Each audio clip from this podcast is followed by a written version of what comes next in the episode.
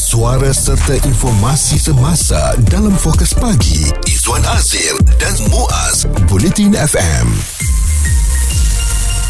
Bila sebut mengenai uh, menderma ataupun pemindahan organ ini hmm. uh, sesuatu yang jarang kita perkatakan sebab apa Izwan bila sebut nak pindahan organ ni memang kita takut. Dia masih lagi ada tabu terutamanya dalam masyarakat Melayu Islam kita eh boleh ke kita nak merosakkan mayat dan sebagainya untuk kita ambil organ dia pula kesian mayat tu nanti kena seksa dan sebagainya kan. Allah dah bagi lengkap package macam tu pulangkan balik pada Allah dengan lengkap package itulah benda-benda yang masih lagi berlega dalam kalangan masyarakat kita. Jadi kita nak bercakap tentang um, penantian bagi mendapatkan pemindahan organ pagi ini. Kita bersama dengan uh, pakar nefrologi dan pemindahan daripada Hospital Kuala Lumpur dan naib Presiden Malaysian Society uh, Transplantation Dr. Muhammad Zaimi Abdul Wahab. Doktor senang sekali anda bersama dengan kami di uh, Konti pada pagi ini. Um, bagaimana sambutan masyarakat tentang pemindahan organ ini di Malaysia kalau mengikut kepuasan hati doktor? Uh, okay, pertamanya saya mengucapkan terima kasih lah kerana sudi uh, menerima saya pada hari ini. Uh, secara umumnya masyarakat Malaysia sekarang ni masih belum memainkan peranan yang sepatutnya lah bagi saya. Mm. Kerana begitu ramai pesakit yang masih menunggu di luar sana, terutamanya untuk buah pinggang. Mm. Tetapi uh, kenapa organ-organ lain tu tak ramai pesakit yang menunggu? Mm. Kerana apabila organ mereka gagal, kebanyakan mereka tidak boleh meneruskan kehidupan. Okey. Uh, jadi untuk buah pinggang ni lain sedikit hmm. kerana dia ada alternatif apa yang kita panggil rawatan dialisis Okey. di mana walaupun organ sudah gagal hmm. mereka masih boleh meneruskan kehidupan yang agak baik hmm. dengan rawatan dialisis hmm. Hmm. tapi malangnya dialisis ni tak sama dengan buah pinggang yang asal Betul. jadi pemindahan organ adalah rawatan terbaik hmm. untuk um, kegagalan buah pinggang dan macam saya sebut tadi memang kurang sangat walaupun kita dah bertahun-tahun ya hmm. meng, uh, mengenalikan Kempen, Kempen. macam-macam kesedaran. tiap-tiap kan? tahun kita ada minggu kesedaran penerimaan organ hmm. ya tapi bilangannya masih kecil hmm. sehingga hari ini ya uh, kalau kita tengok Malaysia mempunyai jumlah penduduk hampir 34 juta Mhm. tapi kita punya pledger hmm. pengikrar tak sampai pun setengah juta Ui, cuma ya. 257 ribu orang ya ha, jadi masih perlukan banyak apa kesedaran Mm-mm. ya di kalangan masyarakat macam yang uh, Zaman bagi tahu tadi Mm. ramai masih mempunyai mitos Mm. ataupun uh, tanggapan yang tidak betul mengenai penerimaan organ Hmm. Okey, jadi bila orang takut ah doktor, um, itu yang kita nak kena pecahkan uh, ketakutan dah tersebut. Uh, tapi dari segi penderma organ ini, adakah semua daripada kita ni layak untuk menderma organ? Nah, itu risau juga sebab ada yang kata saya punya lifestyle ni dulu tak uh, elok sangat doktor. Mm-mm. Jadi nanti kalau saya derma organ saya, takut nanti orang yang terima tu Kesian pun pula kan kesian pula organnya tak bagus. Okey, jadi kita fokus untuk buah pinggang. Mm-hmm. Dari segi pemindahan buah pinggang, kebanyakan pesakit kita boleh bahagikan kepada dua jenis pemindahan organ. Nombor satu, penderma yang masih hidup. Dan nombor dua, penderma yang sudah meninggal dunia. Hmm. Jadi untuk penderma yang masih hidup, sudah semestinya syarat paling utama dia mesti sihat dari segi fizikal, dari segi mental. Hmm. Dan ini semua akan dinilai oleh pasukan yang melakukan transplantasi buah pinggang.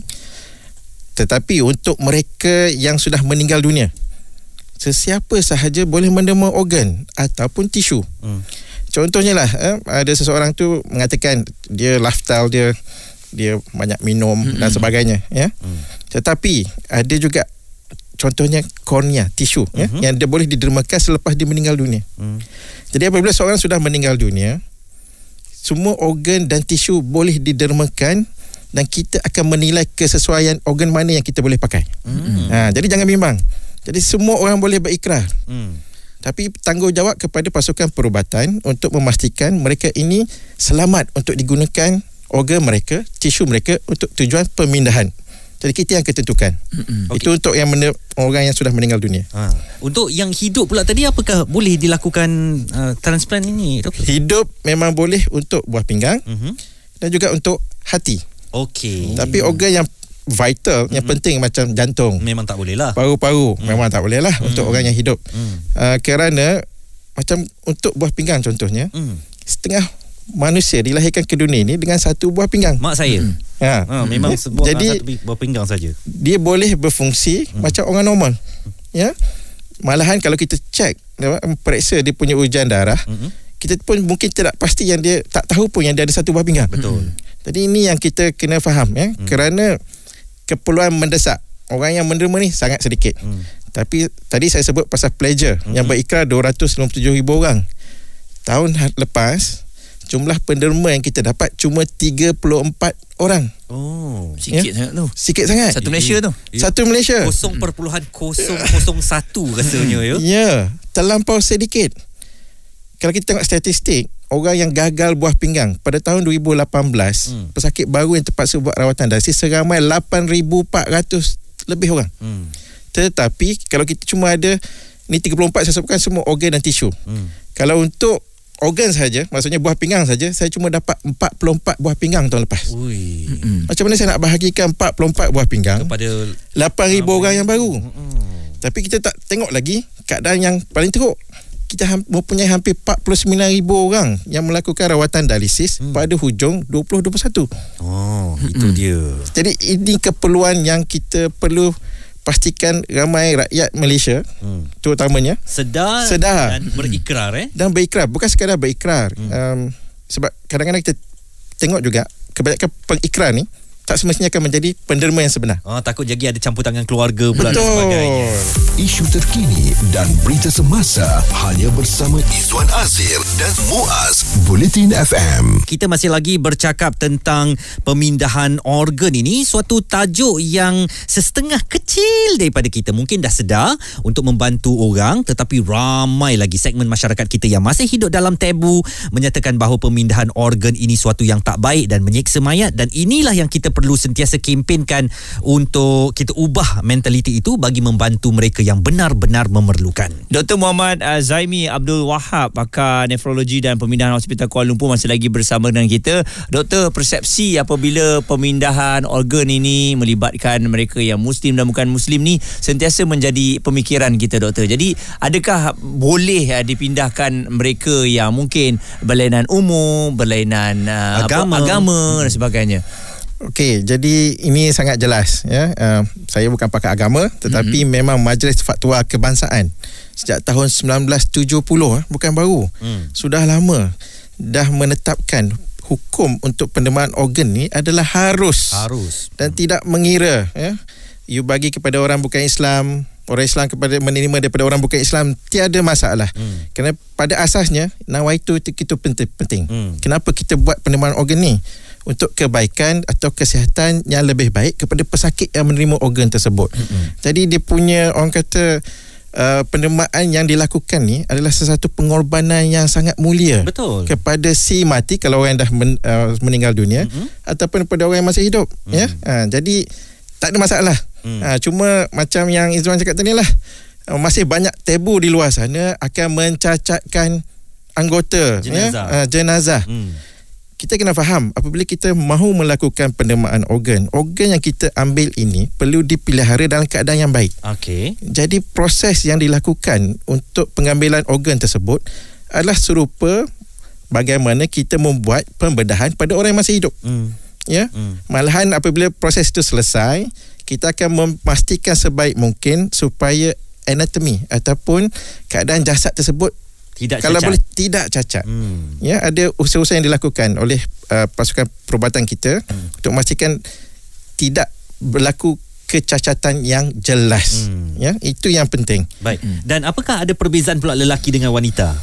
Kang takut bila saya dapat daripada wanita berubah konsep hidup pula. Ah, ada orang kata macam tu kan. Okey. Uh, jadi itu pun tidak menjadi masalah Tak jadi masalah, Uh, ya. tetapi kita cuba padankan kerana Hmm. Dalam proses penerimaan yang hidup pun ada yang kita menggunakan penderma wanita kepada, Kepada penerima pe- uh, penerima penerima. lelaki dan sebaliknya. Hmm. Jadi itu tidak menjadi satu masalah yang besar lah. Okey. Mm-mm. Dan apakah uh, agaknya Muaz pun nak tahu ni um, organ yang paling hot sekali dan paling susah nak dapat menjadi rebutan dekat Malaysia ni. Organ yang paling hot kalau tanya saya lah Hmm. ya semestinya jantung. Jantung eh. Mm-mm. Ya, jantung, hati dan paru-paru ya. Oh. kerana uh, sebab tu uh, bila kita ada uh, kita kenal pasti satu penerima yang berpotensi ya untuk mendermakan organ kalau jantung mereka sesuai untuk dilakukan pemindahan organ kita akan tanya pasukan di Institut uh, Jantung Negara uh, sama ada ada penerima yang menunggu atau tidak sesuai atau tidak Hmm. sebab tu kalau uh, ada penerima yang sesuai pasukan jantung yang akan ambil organ dulu. Hmm. Uh, dia orang akan lead the uh, operation hmm. untuk mengambil organ-organ tersebut. Hmm. Um, kerana tempoh jantung ni dia pendek sikit hmm. ya oh. banding dengan organ-organ lain. Oh. Uh, dia punya survival tu hmm. ya hmm. selepas kita ambil. Dia fragile lagi. Ya. Yeah. Ya. Uh. Dan uh, doktor dari segi komplikasinya bagaimana doktor bila dah berlaku pemindahan organ ini itu yang kita paling risaukan berapa peratus dari segi uh, kejayaan untuk pemindahan sesebuah organ tu? Okey, kalau saya bercakap mengenai buah pinggang kadar kejayaan sangat bagus hmm. ya. malahan kita punya kalau kita tengok survival ya, untuk satu tahun dia lebih daripada 90% oh. ya dari segi survival pesakit uh-huh. dan juga uh, survival organ tersebut ya dan bergantung kepada organ-organ tertentu lah uh-huh. tapi untuk buah pinggang semestinya sangat-sangat bagus uh-huh. kerana itu um, kita ada bercerita pasal dialisis uh-huh. uh, sebentar tadi uh-huh. kalau kita mempunyai organ yang cukup uh-huh. ya, di dunia ni dialisis itu bagi saya patut diharamkan. Oh. Kerana jauh lebih baik kebaikan transplant atau organ buah pinggang berbanding sambung dengan rawatan dialisis. Hmm. Tapi malangnya organ kita ni tak cukup. Hmm. Kerana itu rawatan dialisis masih perlu eh, kita sediakan untuk pesakit yang tidak mempunyai peluang untuk mendapat pemindahan organ. Hmm. Dan dilaporkan sehingga 13 tahun ada yang nak menunggu mendapatkan organ ni. Uh, ini sebenarnya memerlukan lebih uh, kesedaran daripada masyarakat supaya membantu mereka yang betul-betul nak meneruskan kehidupan ni eh doktor. Ya betul sebab itu kita menyerulah ya, semua orang yang mendengar di luar sana supaya memahami keperluan yang mendesak hmm. kepada pesakit-pesakit kita yang mengalami kegagalan buah pinggang khususnya eh, kerana saya memang fokus pada buah pinggang hmm. hmm. dan ini jumlah yang terbesar menunggu di luar sana hmm. ya macam 10 tahun bila you buat rawatan dialisis banyak komplikasi yang sudah berlaku ya yeah. lebih baik lagi jika kita boleh melakukan transplant mm-hmm. uh, macam tadi kita ada bincang ya mm-hmm. stage 2 stage 3 mm-hmm. stage 4 stage 5 ni yang di mana kebanyakan pesakit memerlukan rawatan dialisis mm-hmm. kita buat transplant sebelum dia orang mulakan dialisis mm-hmm. ini yang lebih bagus mm-hmm. uh, di negara-negara yang lebih maju daripada Malaysia contohnya di Perancis ya mm-hmm. kerana penerimaan organ dia orang lebih banyak daripada Malaysia pesakit yang belum buat rawatan dialisis pun boleh memasuk queue ya untuk dapatkan untuk dapat oh. organ daripada orang sudah meninggal dunia. Wow. Dahsyat. Di Malaysia sebaliknya. Hmm. Kita ada 49,000 orang pesakit. Hmm.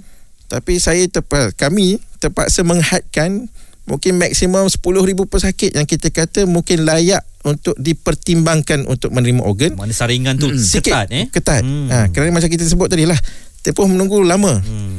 Tahun lepas kita ada 44 buah pinggang sahaja.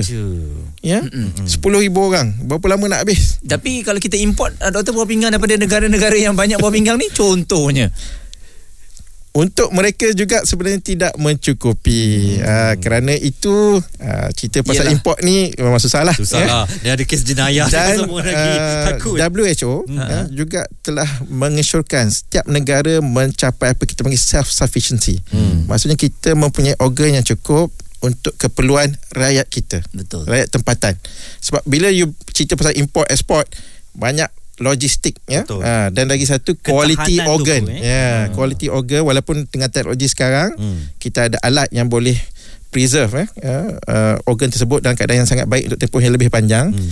tapi kat sana pun tak cukup sebenarnya. Hmm. Okey. Ha, jadi lebih mendesak untuk rakyat kita sendiri membantu ya, rakan-rakan ataupun pesakit-pesakit kita yang memerlukan organ tersebut. Fokus pagi Izwan Azir dan Muaz komited memberikan anda berita dan info terkini Bulletin FM. Kalau ada di antara anda yang masih lagi takut, ya mungkin masih lagi nak dengarkan penerangan yang sejelasnya mengenai pemindahan organ ini, sebab itu kita bawakan uh, tetamu kita yang pakar untuk bercerita mengenai uh, penerimaan organ ini yang boleh membantu mereka yang memerlukan. Saya juga nak maklumkan bahawa kadar pendermaan organ dalam kalangan rakyat Malaysia antara 10 yang terendah di dunia. Itu yang pernah didedahkan oleh bekas Menteri Kesihatan kita Khairi Jamaluddin uh, berdasarkan cerapan derma dan pemindahan organ global, kadar transplantasi populasi di Malaysia hanya 2.84 pembedahan bagi sejuta populasi uh, pada tahun lalu berbanding 5.64 pembedahan pada tahun 2020 dan kita masih lagi bersama dengan pakar nefrologi dan pemindahan Hospital Kuala Lumpur beliau juga naik Presiden Malaysian Society Transplantation Dr. Muhammad Zaimi Abdul Wahab dengan adanya satu ciri khas di My Sejahtera untuk kita mengikrarkan jika mahu organ kita didermakan setelah ketiadaan kita nanti bagaimana Dr. Zaimi melihat tahap kesedaran dan pengikrar uh, yang mungkin lebih membaik lagi uh, di kalangan rakyat Malaysia Jadi ini salah satu inisiatif yang saya sangat puji lah eh. Hmm. Uh, satu tindakan yang sangat tepat dan sesuai dengan zaman sekarang, zaman digital uh, dan kita banyak pengikrar orang kata terdiri pada galangan orang yang berumur kurang daripada 40 tahun. Hmm. Jadi dengan uh, penge- uh, kita punya usaha untuk memperkenalkan pendaftaran melalui Masa Sejahtera, kita tengok lonjakan. Hmm. Ya, daripada bulan 9 tahun lepas bila dia dilancarkan tu kita dapat orang kata lebih daripada 1000 penderma dalam sehari wow. berbanding sebelum ni dalam 100 200 sahaja mm-hmm. sebelum itu mm-hmm. dan yang lebih positif sedikit eh walaupun kita cerita rendah-rendah rendah mm-hmm. tapi alhamdulillah tahun lepas kita berjaya mencecah 56000 pengikrar baru mm. berbanding kurang daripada 10000 dalam 3 4 tahun sebelum terse- oh, uh, tempoh tersebut ni eh mm-hmm. ha, jadi Mas Sejahtera ni kerana semua orang mempunyai aplikasi tersebut mm-hmm. mudah untuk kita membuat pendaftaran dan di situ juga ada maklumat dan link-link tertentu untuk semua rakyat Malaysia mengetahui lebih lanjut mengenai apa pendermaan organ, bagaimana proses dan apa yang diperlukan oleh semua pesakit kita yang menunggu di luar sana. Doktor, ikrar kita ni kita boleh tukar-tukar ke doktor? Ha, hari ni nak, esok Hari ni- nak. Boleh, boleh, Kan? boleh ditukar. Sebab kadang-kadang ke- kegusaran kita ni uh, memikir macam-macam. Dan Betul. satu lagi doktor, apabila berlaku uh, keadaan yang mana mungkin kita meninggal dunia, ahli keluarga kita tak tahu yang kita ikrar. Ni apa yang berlaku doktor? Jadi sebab tu sangat penting kita juga uh, sebelum ini mengenal pasti ya. Penerima organ orang yang dah meninggal dunia ni adalah pengikrar. Hmm. Tetapi tidak dimaklumkan kepada keluarga. Hmm. Jadi salah satu inisiatif yang kita buat dalam 3 tahun yang lepas, kita memastikan semua pengikrar memaklumkan kepada keluarga mengenai niat mereka. Hmm. Kerana bila kita kaji balik sebab kenapa orang tak nak menerima organ ya apabila kita approach ya, keluarga untuk pendermaan Hmm. salah satu sebab yang selalu dibagi dia orang mengatakan kita tak pasti apa kemahuan Si si mati. mati. Hmm. Ha, jadi kalau memang dia orang ni pengikrar organ sebenarnya kalau tak ada dikata sebelum dia meninggal dunia jangan ambil saya punya organ Mm-mm. sebenarnya itu kalau tanya saya lah dia umpama wasiat terakhir Hmm. si mati kerana ini adalah hadiah dia untuk Sesiapa kata sahaja. kebaikan Betul. dan bila kita kata harus Mm-mm. apa yang kita ni macam ibadat eh, untuk orang Islam Betul. eh. jadi pahala tu memang ada Okey, kalau kita buat satu senario, uh, Encik Latif bin Abu bukan nama sebenar meninggal dunia pada waktu subuh, telah berikrar untuk mendermakan organ, masih berusia uh, 35 lah kata.